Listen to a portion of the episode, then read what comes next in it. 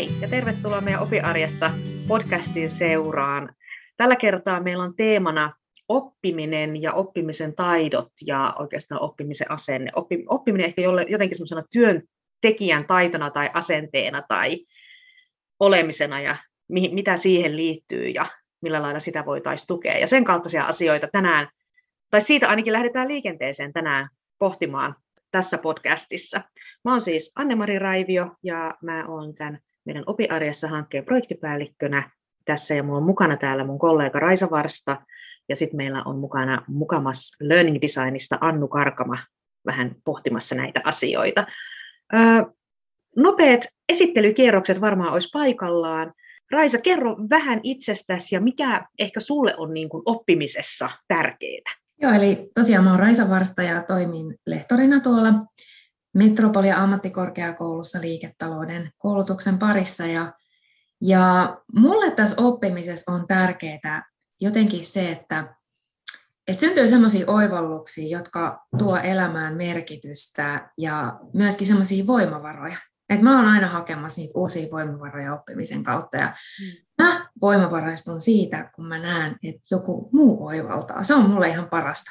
Se on, se on, niinku, se on tässä se pihvi. Entäs Annu? Joo, Annu Karkama nimi ja tosiaan mukamakselta tulen ja oppimismuotoilun valmentajana toimin ja fasilitointipuolella myös. Mikäs oppimisessa No mä menen vähän tuonne Raisan kanssa lähinnä komppaa tuolta, että mulla itsellekin jotenkin oppimisessa semmoinen oivaltaminen, mutta myös se, että miten kokonaisvaltainen vaikutus sillä voi olla ihmiselle, ei pelkästään siis työssä oppimisen kontekstissa, vaan se, että kun oppii niitä oppimisen taitoja, niin sillä on niin valtava merkitys niille omille mielenmalleille ja asenteille ja millä, mikä vaikutus niillä voi olla jotenkin koko elämään.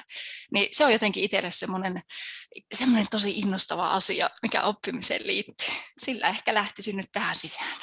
No terve, tervetuloa näillä sisään. Mä tuossa olen itse asiassa miettinyt oppimista tai oivallisin oppimiseen liittyen yhden asian tässä viimeisten viikkojen aikana. Mulla on jotenkin, kun näitä tehdään kaiken maailman erilaisia vahvuustestejä, siis on esimerkiksi nämä positiivisen psykologian kentältä löytyy nämä Values in Action VIA, vahvuustestit, joissa voi niin vastata kysymyksiin, ja sitten sieltä tulee listaus, että hetkinen, tämmöiseen järjestykseen nämä universaalit 24 vahvuutta sun kohdalla asettuu, niin siellä yhtenä vahvuutena mulla nousee aina hirveän korkealle oppimisen ilo.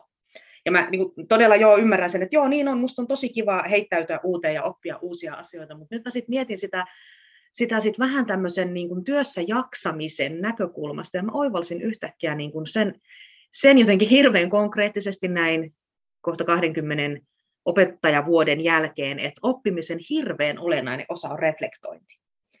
Et ja, ja että jos ei sitä ole ja jos ei sille ole tilaa, niin se oppiminen ei ikään kuin realisoidu. Ja sitten kun sitä ruvetaan miettimään sitä kautta, että sille oppimiselle pitää löytyä se tila, tai sille reflektoidelle pitää löytyä se tila, niin mä jäin miettimään sitä, että ei ihme, että välillä uuvuttaa esimerkiksi töissä. Mä vähän otan kiinni tuosta kokonaisvaltaisuudesta, Annu, mitä säkin sanoit tuossa äsken, että, että voi uuvuttaa töissä, jos ei sulla aikaa pysähtyä niiden oivalluksen ja oppimisten äärelle, reflektoida, että mitä, tämä, mitä mä oikeastaan nyt tässä, tässä ajattelen ja opin ja oivalsin, ja mitä tämä tarkoittaa, miten mä voisin soveltaa tätä mun työhön tai mun elämään.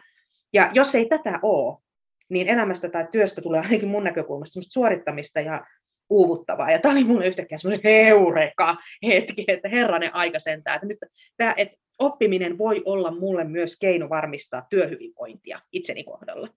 Annu, mitä täällä? Kyllä, ihan siis komppaan aivan täysin tätä. Nythän on aika paljon tutkittu myös sitä, että kun, kun työelämä on niin sellaista, että meidän pitää oppia tosi nopeasti ja ketterästi, on tutkittu myös sitä, että oppiminen koetaan tosi kuormittavaksi ja että se on, se on raskasta ja se väsyttää ja uuvuttaa. Mm. Ja sitten siinä ympärillä työelämässä on kaikkea muutakin, mikä varmasti välillä uuvuttaa. Ja toi on mun mielestä yksi tärkeimpiä asioita, että, että mitä mäkin joskus on sanonut, että, että se on hieno juttu, että meillä on organisaatiossa vaikka jotain liikuntaseteleitä, jotka tukee liikkumista ja tämmöisiä niin kuin, uh, urheilupuolta ja hyvinvointia siltä saralla, mutta se ydin on kuitenkin siinä, että meillä pitäisi itse pystyä niiden sen reflektoinnin ja oivallusten kautta tiedostamaan meidän esimerkiksi omat rajat, omat resurssoinnit, kalenterijohtaminen, miten me kerrotaan meidän jaksamisen tilasta työyhteisössä. Ei nämä ole itsestään selviä, että näistä voidaan aina puhua. Mm. Ja siinä on tosi tärkeässä osassa se, että me reflektoida yhdessä sitä, ja mä reflektoin itse niitä, joten siis tässä ollaan ihan niin kuin ytimessä siinä, että, että mihin kaikkeen se oikeasti pystyy vaikuttamaan se niin kuin oppiminen ja reflektointi. Joo, ja mä haluaisin tuohon ehdottomasti lisätä juuri sen, että tavallaan jos ajatellaan oppimista, niin sillähän ei voi asettaa jotain aikataulua tai semmoinen aikapaineen asettaminen oppimiseen, niin sehän on niin kuin lähtökohtaisesti sitä pyritään, mutta, mutta periaatteessa oppimisen aikataulua ei voi ennalta määrittää. Ja sitten jos me mietitään, miksi se oppiminen on kuormittavaa, on se, että mun pitää, mulla on nyt tämä päivä aikaa ottaa tämä asia haltuun, ja huomenna mun pitää jo käyttää tätä järjestelmää, tai, tai nyt on tämä kahden tunnin koulutus tästä, ja huomenna tämä homma alkaa. Että me joudutaan aika paineistetusti opiskelemaan, oppimaan asioita, niin kuin kovalla kiireellä ei ole aikaa siihen reflektointiin, mutta myöskin se itse oppimistapahtuma, niin se yritetään survoa johonkin ihan mahdottomaankin aikatauluun.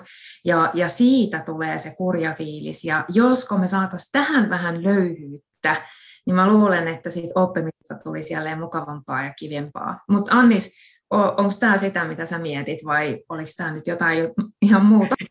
Eiku, joo, siis mä, mä mietin, että juuri näin, että tavallaan niin kuin sen, se aikapaine toisaalta, kun se tekee siitä myös sen, että kun sulla on se paine päällä, niin, niin se oppiminenhän ei tapahdu, kun sä kurtistat ryppyisesti otsaas, vaan niin kuin, oppimistahan tapahtuu silloin, kun sulla on rento ja hyvä olla, kun sun mielessä pystyy vastaanottaa. Eli että semmoinen aikapaineistus ei siinäkään mielessä toimi.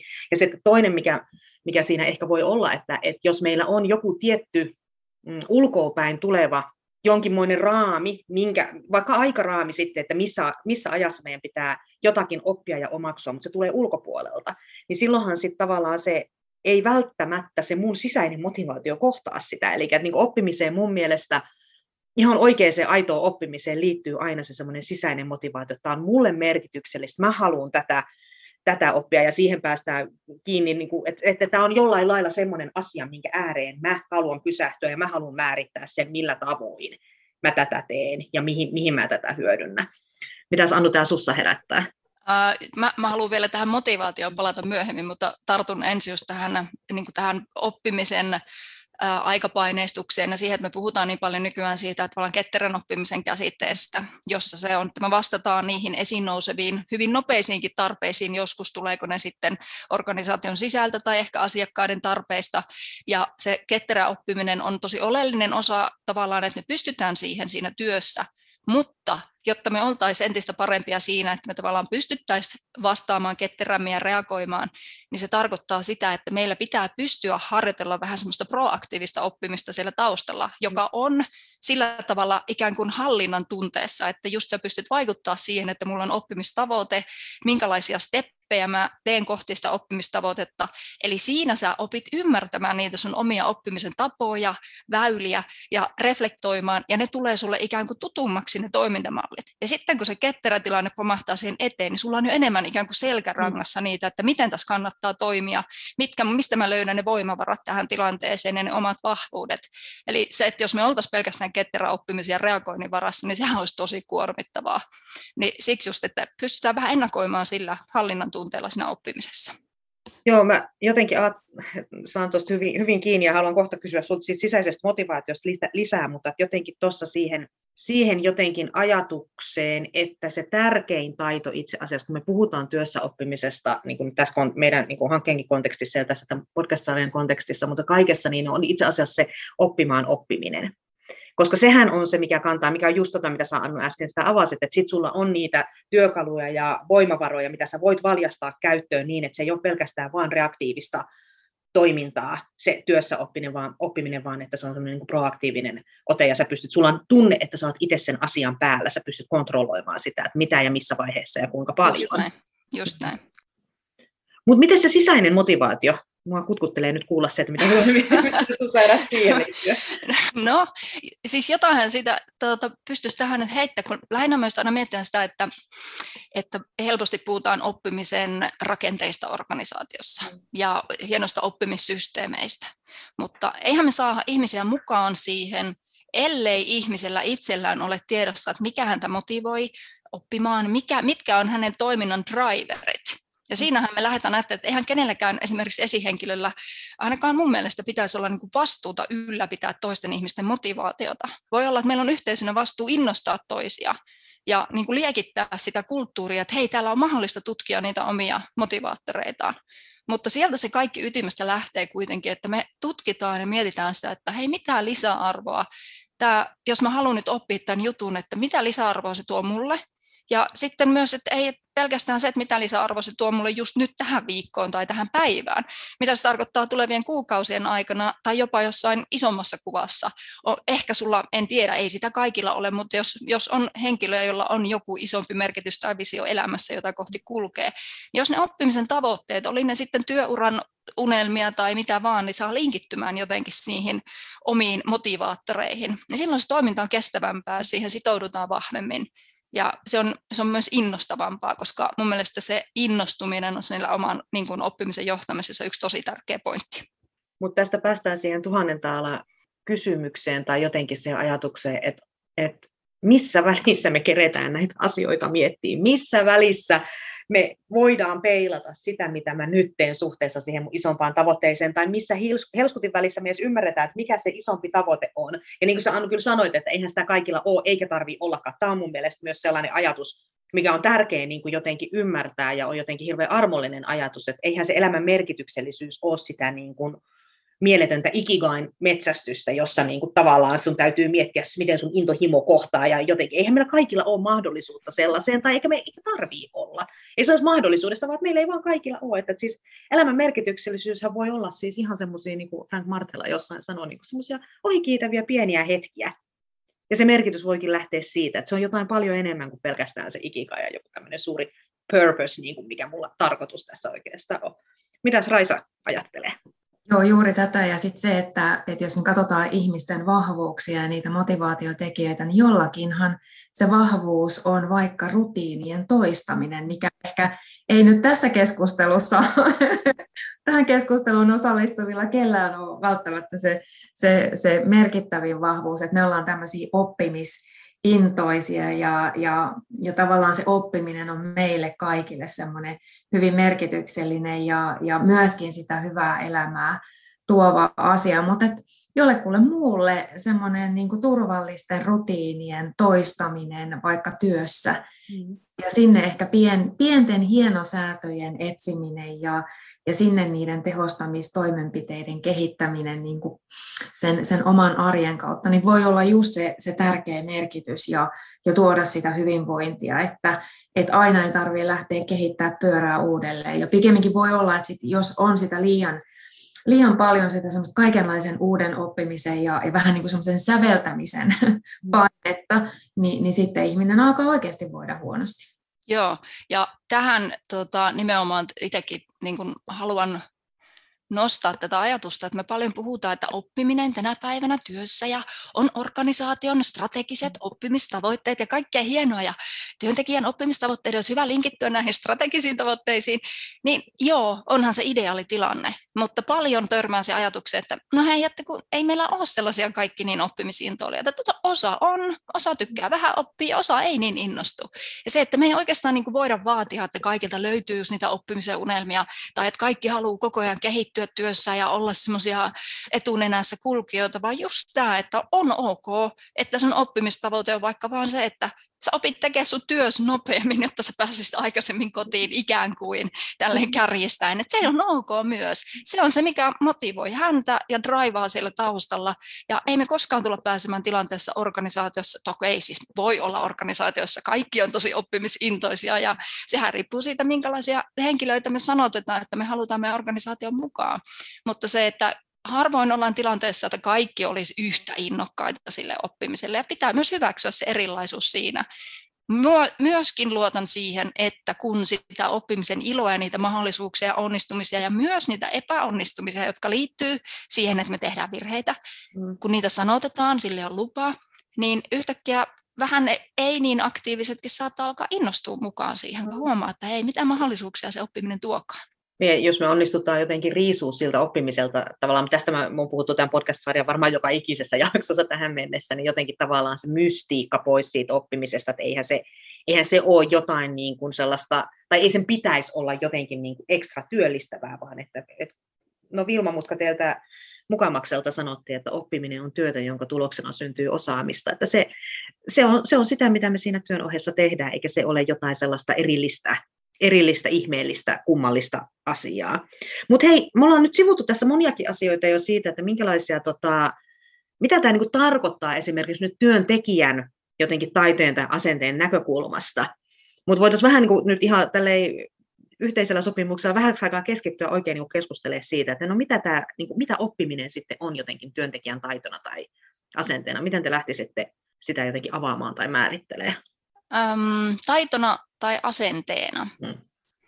Mm, jotenkinhan se lähtee semmoista asenteesta, että, että sä haluat ehkä muuttaa nykyisestä toimintamallista jotain, siinä on jotain uteliaisuutta mukana ehkä tämmöisessä asenteessa, ää, mielenmalleissa ja tämmöisessä, niin ajatus siitä, että jotenkin, että mun onnistumiset tai epäonnistumiset ei ikään kuin määritä minua nyt, vaan ne jotenkin määrittää vasta tekemistä ja sitä voidaan aina muokata. Huomaan, että en, en, mä voisin Raisalta kuulla tähän nyt ehkä myös jotain, jos lentää hyviä ajatuksia, niin päästään niin kuin jalostamaan lisää.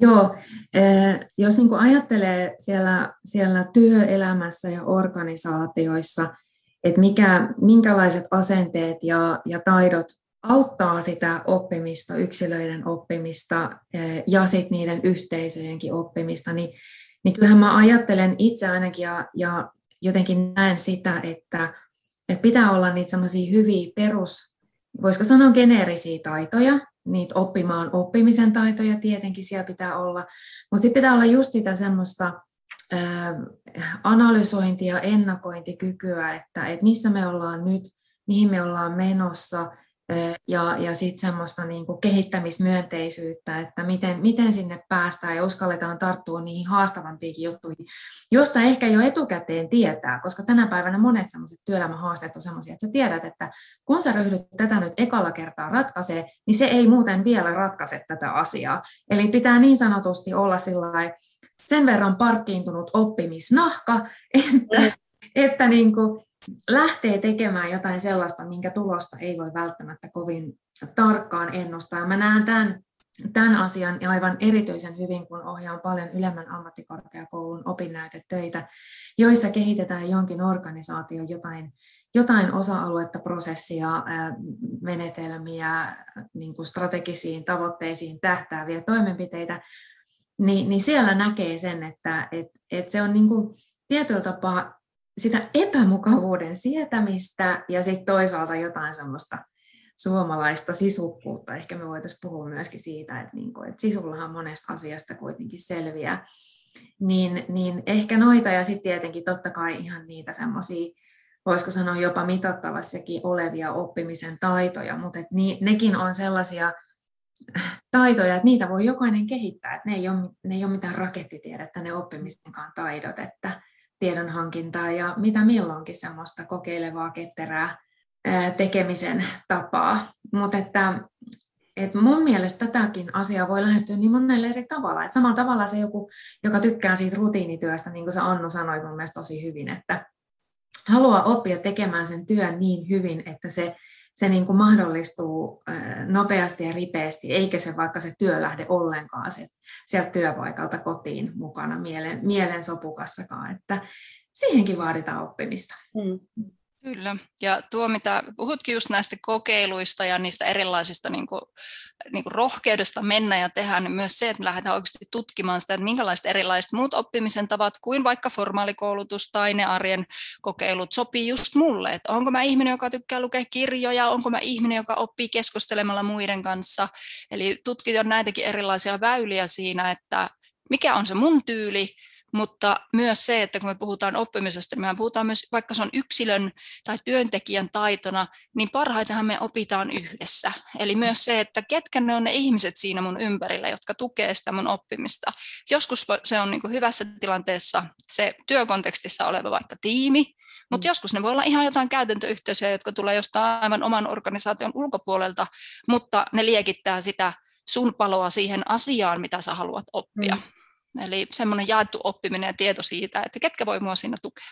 Semmoinen, mitä mä, niin kuin, tässä kun mä kuuntelen, että mitä te listasit, sieltä tuli ihan valtavasti kaikenlaista, ja mä niin kuin, jotenkin sitä jäin miettiä, että tietyllä laillahan tuossa on niin kuin, jotain semmoista niin kuin kognitiivista semmoista tie, tietoa op, jos me puhutaan oppimaan oppimista, siinä on niin tietoon liittyvä, että, ymmär, että kuinka tärkeää on niin tavallaan ymmärtää oppimisen prosessia tai ylipäätään oppimisen osa-alueita, tämmöistä niin kuin jonkinmoista niin kuin ymmärrystä pedagogiikasta tai oppimisesta ja niin edelleen. Ja sitten taas toisaalta siellä on niin, niin kuin ihan konkreettisia taitoja, että on se sitten vaikka tiedonhakutaitoa tai on se sitten vaikka en mä tiedä, muistiinpanotekniikkaa tai mitä ikinä. Ja sitten siellä niin kuin tuli niitä asennetta, että onko meillä niin semmoinen eteenpäin vievä kasvun asenne, joka ymmärtää, että mulla on kaikki keskeneräisiä ja että, että on niin kuin prosessi, se prosessi, niin kuin se matka on tärkeämpi kuin se määränpää, vai ollaanko me tämmöisen muuttumattoman asenteen äärellä, jossa niin kuin ajatellaan, että tämä, tämä, nämä kyvyt mulle on annettu ja tästä näillä mennään, ja jotenkin silloinhan se pää, määränpää on ikään kuin tarpeellisempi.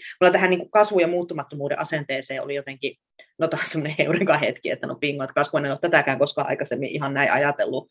Luin Dweckin kirjaa, joka on siis tämä Carol Dweck, joka on tätä fixed mindset ja growth mindset ajattelua käsitellyt ja tutkinut, niin kun sä sanoit, että ne on uskomuksia. Sitten mä olin siellä, että niin todella, ne on uskomuksia, ne ei ole faktoja. Ei ole niin, että joku on lähtökohtaisesti niin kuin tämmöinen kasvun asenteen omaava ja toinen on sitten muuttumattomuuden asenteen omaava ja that's it. Että oli aika muuttumaton asenne mulla niin kuin tähän kuvitelmaan ja sitten olin että niin on todellakin on uskomuksia, että niitähän voi lähteä niin kuin treenauttaa eteenpäin.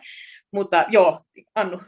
Joo, tuosta siis itse kanssa tästä Twekin, Twekin kirjasta tykkään ja äh, siinäkin on näissä asenteissa ja näissä mielenmalleissa niin aina tärkeää tunnistaa se, just kun sanoit, että kukaan ei ole tietynlainen, mm. mutta se, että mä voin olla, että mä omaan kasvun asenteen jossain tietynlaisissa tilanteissa, mutta taas sitten jossain toisenlaisessa tilanteessa mulla meneekin enemmän sinne fixed mindset, sinne jumiin ja pysyvyyden mindsetiin. Eli ne voi olla ikään kuin kontekstisidonnaisia juttuja, ne voi olla jopa ihmissidonnaisia. Voi olla, että jonkun ihmisen kanssa jotenkin lukittuu enemmän vähän semmoisen growth mindset, eh, tai fixed mindset, ja sitten taas jotkut ihmiset ympärillä pystyy niin kuin sillä omalla energiallaan tuomaan minusta esiin sen growth mindsetin. Mm. Eli tämäkin on tärkeää se, että me keskustellaan tiimissä ja organisaatiossa ikään kuin oppimisen ja ihmiskäsityksistä, niistä mielenmalleista ja että me niitä sanotetaan, että sä uskallat esimerkiksi sanoa, jos sulla tulee projektissa tilanne, että musta tuntuu, että, että mä, mä en niin osaa tätä nyt jotenkin, että mä määrittelen nyt osaamistani jotenkin, koska mä en näe sitä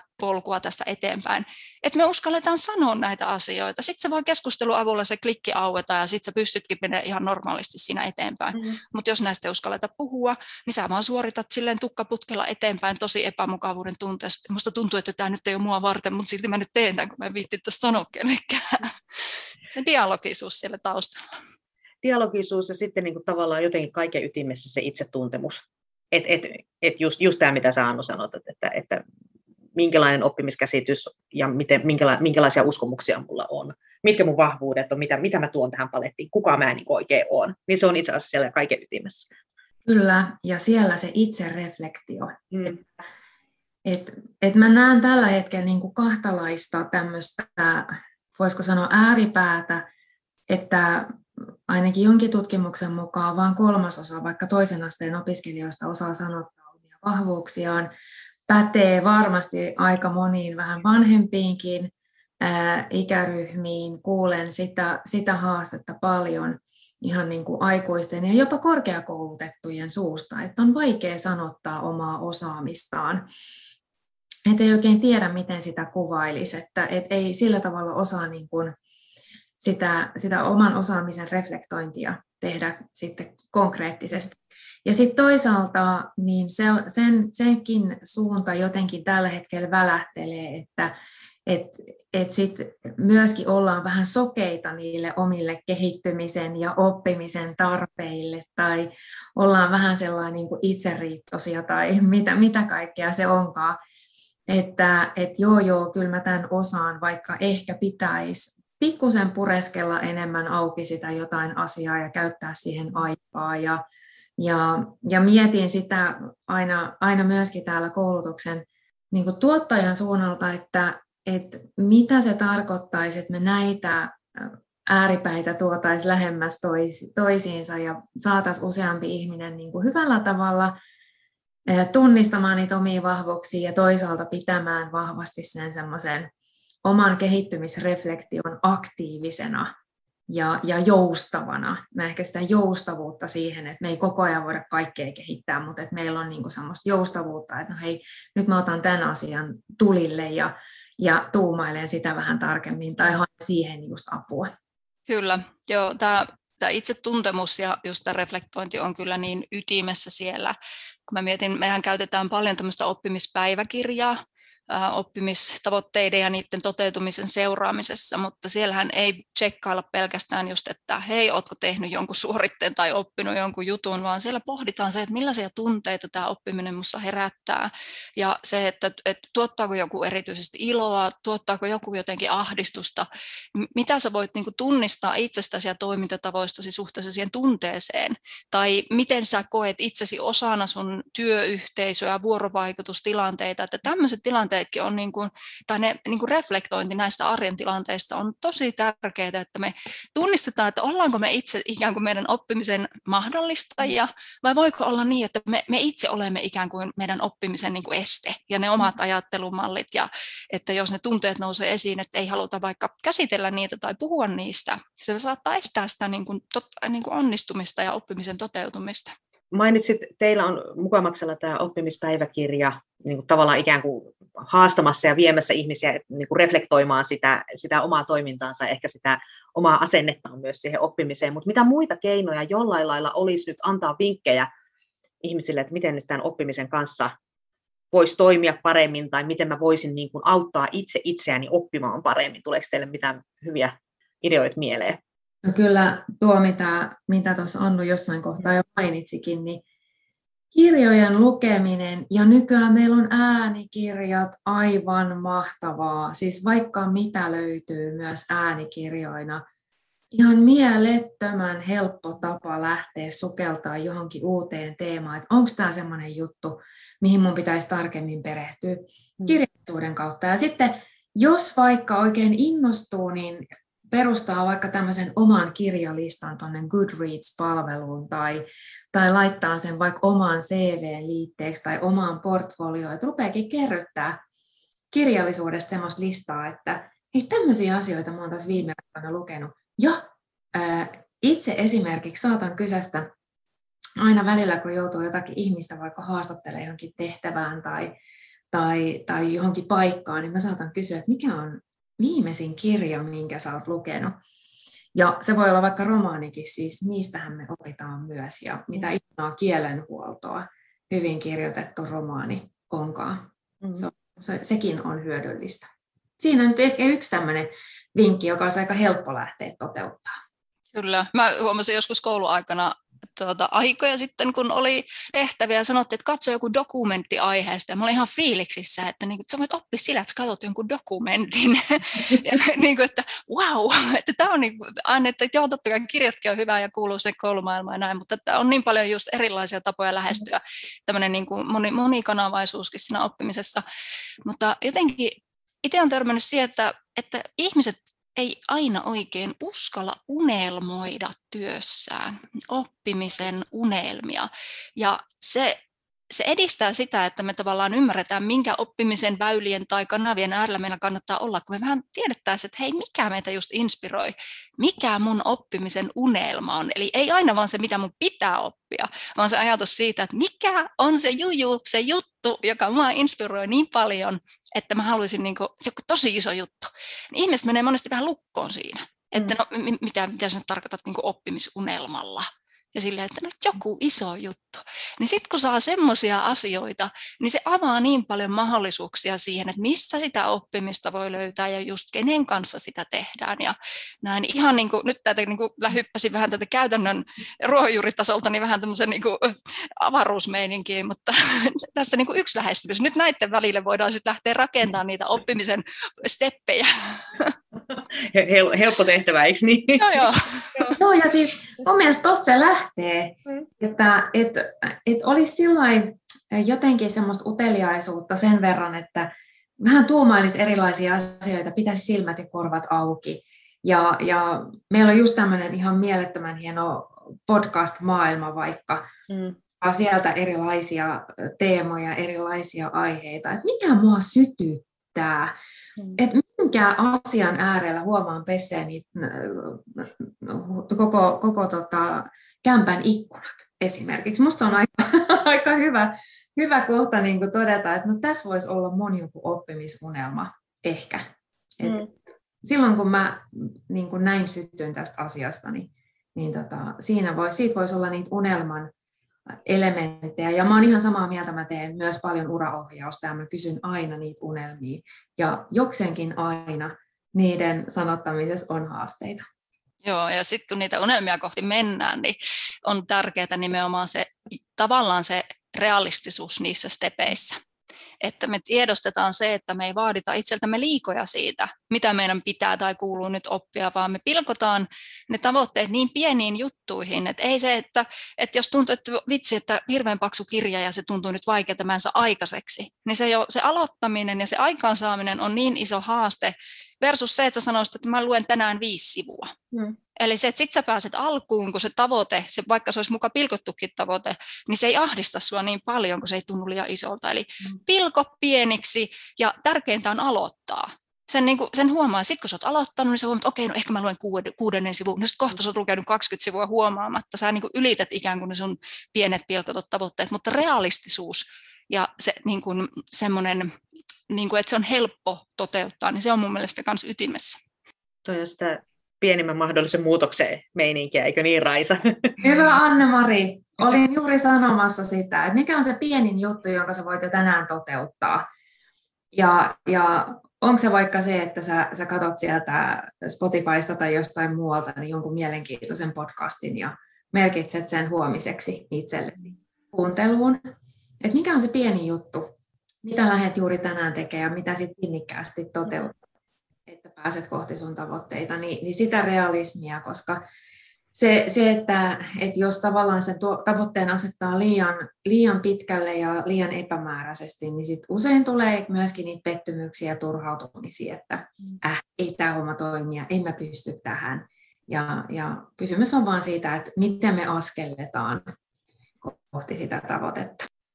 Joo, ja sitten myös sekin, että onhan se helppo puhua, että jos sulla on joku oppimisen unelma, mutta entä jos se ei sulla olekaan, entä jos se puuttuukin, mm. niin mä oon kannatellut elämässäni vähän semmoista ajatusta, että jos sä et tiedä, mitä sä teet, niin tee edes jotain. Eli se ytimessä on se ajatus, että kun sä lähdet vaikka nyt sitten lukemaan jonkun kirjan, niin kyllä sä tunnistat, että kiinnostaako se sulla vai ei. Sitten toteat, että ei ollut mun juttu, syrjään, kokeile joku toinen. Eli pikkuhiljaa niin kyllä se tulee sieltä, että mi, sä huomaat, että tästä mä nyt innostuinkin, toi ei ollut mun juttu. Mutta se selviää vain tutkimalla ja siinäkin on nämä kokeiluluupit, hmm. mitkä on siellä oppimisen arjessa. Kokeile, niin tiedät.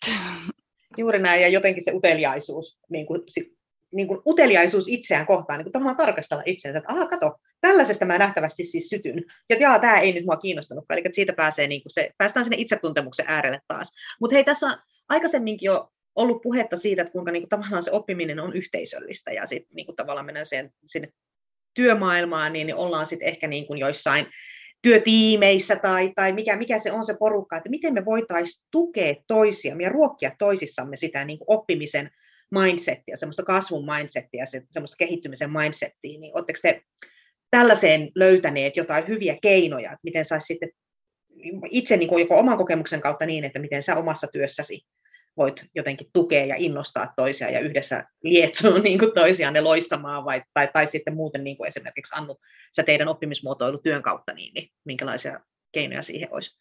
No, me ollaan usein puhuttu oppimispäiväkirjan lisäksi oppimissopimuksesta ja niin, että ei pelkästään että yksilö tekee sen, vaan se, että me tehdään tiimin kanssa yhdessä tietynlaisia oppimisen tavoitteita ja me tavallaan sitoudutaan siitä myöten siihen, että meillä on joku yhteinen tavoite ja sehän tarkoittaa sitä, että meidän pitää myös tehdä niin kuin jotain asioita sen eteen, että me kanssa onnistutaan siinä, niissä tavoitteissa. Ja että sun onnistuminen vaikuttaa myös mun onnistumiseen ja toisinpäin. Ja näiden asioiden tueksi niin me, meillä on esimerkiksi tämmöisiä niin kuin vertaiskeskusteluja ja dialogihetkiä tiimissä niin, että jokainen tiimiläinen käy jokaisen tiimiläisen kanssa lounaalla. Näitä kutsutaan niin kuin dialogikävelyksi tai dialogilounaaksi. Ja keskustellaan siitä, että hei, onko jotain, mitä mä voin tehdä, että mä voin niin kuin auttaa sua onnistumaan sun työssä. Keskustellaan niistä oppimisen tarpeista ja totta kai meilläkin ihan viikkotasolla reflektoidaan, mietitään, jaetaan oppeja, laitetaan artikkeleita, hei mitä ajatuksia tämä herättää teille heissä. Eli se on semmoista ihan niin kuin, kaikkien ei tarvitse vaikka tuommoiseen artikkeliin, ei tarvitse vastata, jos ei sillä hetkellä pysty, mutta se mahdollisuus annetaan se, että minä kutsun sinut ajattelemaan kanssani yhdessä. Ja sieltä tulee niitä oivalluksia. Ja tämä, pakko heittää ihan käytännön esimerkki. Mulla on tuossa ollut yksi tota, projekti työn alla ja mä oon vähän kamppailu sen teknisen toteutuksen kanssa. Ja sitten tota, aloin keskustelemaan tiimikaverin kanssa. Mulla on vähän tämmöinen ongelma, että kun mä en nyt oikein tiedä, että miten mä tämän ratkaisen. Se oli että no siis tällähän tämä voi tehdä. Hänellä oli joku tieto, jota minä en tiennyt, mutta kun se aktiivinen keskustelu on siellä arjessa niin normaalia. Ja avun pyytämisen kulttuuri. Saanko minä pyytää apua ja millä tavoilla sitä toteutetaan, millä tavalla voi tarjota apua. Niin sitten yhtäkkiä mä sain niin kuin pelkän keskusteluhetken takia aivan mielettömän jeesin mun työhön, joka auttaa mua niin kuin oikeasti resurssoimaan sitä työtä paremmin. Ah, se oli niin, niin kuin loistava arjen esimerkki mm. yhteistä oppimista ja tiedon jakamisesta, mutta tällaisilla ajatuksilla itse. Joo, ja tässä mun mielestä hyvin, hyvin tulee just myöskin esiin se, että, että kun tietoa on nykypäivänä ihan valtavasti, ja sen, jotenkin sen tiedon siivilöinti ja suodattaminen, niin sehän on niin kuin ihan tosi työlästäkin, niin on ihanaa, kun on semmoinen porukka, niin kuin meilläkin on, on tota, me, meillä aineopettajien porukka, jotka, jotka sitten jokainen vähän suodattaa ja siivilöi sitä tietoa omalta osaltaan ja pitää muut sitten ajan tasalla niistä asioista, mitä tapahtuu, ja, ja bongaa hyviä, hyviä tutkimuksia ja muuta. Et sit samalla voi vähän relata siinä, että mun ei tarvitse ihan kaikesta pysyä kartalla, että että on sovittu vähän vastuunjakoa siitä, että kuka seuraa mitäkin ja, ja, ja päivittää sitten muille niitä asioita ja, ja voidaan pitää sitten niistä niin kuin pieniä tiimimiittinkejä. Niin, niin sillä mun mielestä, että nämä on niitä asioita, että meitä on tärkeää ottaa työyhteisössäkin puheeksi, että hei, miten me tätä asiaa helpotettaisiin ja tehtäisiin mukavammaksi ja miellyttävämmäksi meille kaikille, niin, niin sitten se, se jotenkin, mä en usko, että nämä syntyy automaattisesti, mm. vaan täytyy niin kuin myöskin rakentaa, ja niitä rakenteita me tarvitaan myöskin tämän oppimisen tueksi, vaikka ne ei mitään ratkaisekaan. Mm. Että semmoisia rakenteita me, me myöskin, niitäkin on hyvä miettiä. Joo, ja sitten niin vielä ehkä, tai, tai jotenkin näistä niin kuin molemmistakin puheenvuoroista, mitä tuossa äsken kuulimme, niin, niin tota, jotenkin paistaa tai tulee lävitte vielä semmoinen, niin että jotenkin että se asenne on siihen, että se prosessi on se, se tärkeämpi kuin se lopputulema. Eli että meillä on niin semmoinen hyväksyvä asenne niin kuin löytyy esimerkiksi muka, mukamaksella hirveän selkeästi siihen, että asiat ei ole, ole, ole niin kuin tavallaan valmiita, eikä ne tule koskaan valmiiksi, ja kaikki on koko ajan keskeeräisyyttä. Eli meillä niin kuin ihan puheen tasollakin me, me niin kuin kannustetaan toisiamme, että, että no ei me vielä tiedetä, mutta hei kohta me tiedetään. Ja, ja, ja niin kuin jotenkin, että se, se näkyy ihan siinä kaikessa, että miten me kohdataan toisiamme kanssa. Kyllä, ja siinä niin kuin jo pelkästään kulttuurisia juttuja, just tämä avun antamisen ja tarjoamisen kulttuuri, mutta yleisesti arvostuksen kulttuuri. Meillä on, meillä on tiimin kanssa oma kanava, jonka nimi on arvostusta. Sinne voi heittää itselleen arvostusta jostain jutusta, että hei, mä verin tämän tosi hyvin, että yes, yes, ja on ylpeä. Tai voi vetää tiimikavereille jotain kommentteja, että hei, nyt tämä oli ihan niin kuin mahtava juttu. Tai siitä, että hei, mahtavasti oot niin kuin opetellut ja harjoitellut tätä juttua, koska välillä on ollut tilanteita, että on joutu ottaa haltuun niin isoja kokonaisuuksia, että ihan harvittanut, että miten työn toinen joutuu tekemään, sitten on ollut pakko tsempata, että hei, mahtavaa työtä. Mm. Mutta meillä on myös kanava sille, että mokat, kävi moka. Eli me voidaan kertoa musta, että nyt ei mennyt niinku ihan nappiin, ja sitten me tsempataan sillä, että no kyllä tämä, että jes, ei mitään, ja näin. Ja meillä on myös sanotettu tiiminä se, että meillä on myös lupa mokata. Eli me on sanotettu se meidän arvoissa myös, ihan kulttuuri, kulttuurin sisälle ikään kuin integroituna, että se ei haittaa, se on ihan ok, mm. jos käy välillä joku kämmi. Niin jännä ihmisiä me kaikki ollaan. Niin, ja mä, mä, oon ollut, mä oon ollut työpaikassa, jossa kunnan mokasta palkittiin jollakin kuohujuomalla tai sellaisella. Et se oli oikeasti niin kuin, se oli, se oli palkinnon aihe. Mistä muusta on palkittu, mutta kunnon moki, mokista tuotiin niin kuin näyttävästi ja, ja sitten sit sitä niin kuin käytiin myöskin läpi, että mitä kaikkea siinä oli tapahtunut. Ja yhdessä myöskin naurettiin sille koko jutulle. Et mäkin muistan, että mä mokailin siellä monet kerrat. Mulla ei ole yhtään huonoa fiilistä siitä, että mm. et niin kuin mä olisin jakanut ne mun mokat. Toi on ihana idea. Ja Anna-Mari, meillähän on kaikenlaisen tärkeän hillopurkin myös. On, joo. Eli tota, pitää olla myöskin paikka, että kun sinulla tulee joku vastaan joku asia, että tämä ehkä mua kiinnostaa ja mä haluan tähän jossain kohtaa syventyä, niin pitää olla joku paikka, mihin sä tikkaat sen äkkiä. Niin me mm. Annemarin kanssa kaikenlaisen tärkeän hillopurkkikanavan, johon me sitten vaan laitetaan vähän linkkiä menee. Siinä on vaan se, se on. Siinä on vaan se haaste, että me tarvitaan ehkä kolmen viikon joku tropiikkiloma yhdessä, että me käydään lävitte, mitä kaikkea siellä on, että me maltetaan, maltetaan että pystytään pysähtyä sen äärelle. Tämä on nyt sitten taas mm. tavallaan just tätä mun heurekaani, että hei, me tarvitaan, me täytyy, meillä pitää olla lupa niin kuin järkätä sitä aikaa sille, sille, että me myös pysähdytään niiden, niiden orastavien ajatusten äärelle, että hei, joku tässä jutussa, tässä artikkelissa vaikka tai tässä podcastissa tai jossain, että tässä oli joku semmoinen, mikä mua pysäytti, mä haluaisin nyt vähän miettiä tätä ja sitten mä haluaisin reflektoida tätä yhdessä jonkun kanssa tai Raisan kanssa, niin, niin tota, että me, me tarvitaan sitä aikaa ja tilaa ja tämän pitäisi olla joka organisaatiossa niin kuin se, myös se niin kuin tavallaan se henki, että sille on lupa. Et mä, mä luulen, että aika moni meistä tarvii sen luvan jostain niin kuin työnantajan puolelta, että hei, ihan oikeasti se on ok, että sä asetut nyt oppimaan ja kehittää sun osaamistas niin kuin tällä työajalla, vai mitä Raisa? Sitten mun mielestä taas kerran täällä realisti Raisa, oppimisen semmoista tiettyä konmaritusta kyllä tarvitaan myös. Mm. Mulla saattaa lähteä välillä ähkyn puolelle, eli myöskin niitä poisvalintoja välillä tarvitaan, että hei, mihin mä fokusoin, mihin mä keskityn, että mä pääsen niissä asioissa sit myöskin eteenpäin ja syvemmälle, että semmoisen oppimisähkyn välttely lienee ihan tarpeellinen asia sekin ja semmoisten kaikenlaisten ajatusten konmarittaminen tai ainakin siirtäminen varastoon. Kyllä, ja tähän haluan vielä kompata tätä ajatusta, että kun oppiminen, mitä haluamme oppia, niin joo, me reflektoidaan nykyistä ja mennään koko ajan eteenpäin, mutta just tämä validointi siinäkin, että ei me voida aina vaan niin kuin oppia ja kehittää ja kehittyä, koska tulee se ähky, ja tämä on niin kuin se, mihin olen nyt itse havahtunut, että kuinka tärkeää on sanoa kanssa ihmisille, että hei, se osaaminen, mikä sulla just nyt on, ne opit, joita sä oot tähän mennessä kerryttänyt, ne riittää. Ja se on se ydin, ja tämä on ollut tosi mielenkiintoista, että tämä on koettu niin kuin meidän valmennustenkin osallistujissa niin jotenkin tosi voimaannuttavaksi, että joku sanoo sulle, että hei, tämä on oikeasti nyt riittävää, tämä sun tämänpäiväinen osaaminen. Koska jossain oli jotain tämmöisiä ajatuksia, että tyytyväisyys on kehityksen jarru ja jotain tämmöisiä, mutta se, että jos me opitaan olla kiitollisia siitä, että ei vitsi, mitä mä oon jo oppinut, ja mun ei tarvi nyt yrittää tänään olla yhtään enempää kuin mä nyt on. Se ei tarkoita, että mä vois katsoa eteenpäin, tavoitella uusia oppimisen tavoitteita, mutta mä ajattelen, että se kiitollisuus ja ymmärrys, ymmärrys siitä, että mä riitän nyt, niin se on myös se kehityksen vauhdittaja, koska sulla on ikään kuin vahva pohja, mistä ponnistaa. Ja mä sanon, että niin kliseen, me riitetään. Tämän päivän osaaminen riittää. Ihana Annu, tämä oli ihan mahtava. Musta oli nyt oikein niin kuin tavallaan tämän koko keskustelun timantti tuli tässä vähän pienen puristelun jälkeen. Erinomainen ajatus. Et muistetaan se kiitollisuus ja se, että me riitetään. Ja kiitollisuus muiden osaamisesta myös, että ei vaadita muiltakaan, saati itseltämme liikoja. Joskus on hirveän hyvä pysähtyä tarkastelemaan, että mitä kaikkea itse asiassa onkaan saatu aikaan, mitä hyvää on jo tapahtunut, ettei vaan aina just nimenomaan riennetä sinne, että, että mitä vielä pitäisi tehdä paremmin tai mitä Jaa. vielä pitäisi kehittää eteenpäin, vaan että me katsottaisiin välillä silleen, että ei hitsi viekö, kaikkea tällaista ollaankin saatu jo aikaa. Jos ei muusta syystä, niin siitä, että sitten se sisäinen kriitikko tavallaan vaikenee hetkeksi aikaa niin, ja on tyytyväinen sille, että no okei, no oot sitten saanut jotain aikaa sinä.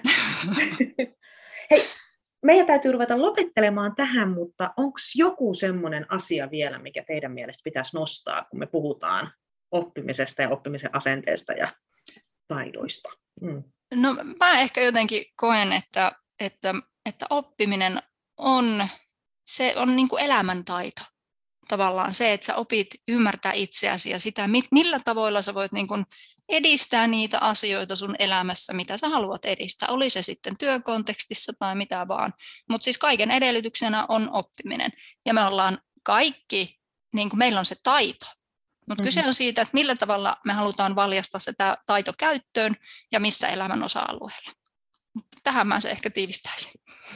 Tuo oli kyllä niin hyvin tiivistetty, että vaikea laittaa paremmaksi. Ehkä vaan haluan niin vielä sen jotenkin, sen semmoisen, miten mä sanoisin, ehkä niin kuin yksilö versus yhteisö, Et, et mä ajattelen itse niin, että niin paljon kuin mä annan, niin niin paljon mä saan, että, että se tapahtuu sitten siinä vuorovaikutuksessa se semmoinen asioiden ähm, äh, semmoinen hyvä reflektointi, niin jotenkin sitä, siihen kannustaisin, että tästä asiasta kannattaa jutella siellä työpaikoilla.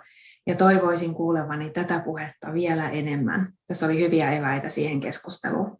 Joo, jotenkin niin kuin sen miettiminen, miettiminen, että miten, miten mä voin vahvistaa mun omaa kasvuasennetta ja miten mä voin auttaa muita vahvistaa omaa kasvuasennetta, niin siitä kai tässä oikeastaan on, on kyse.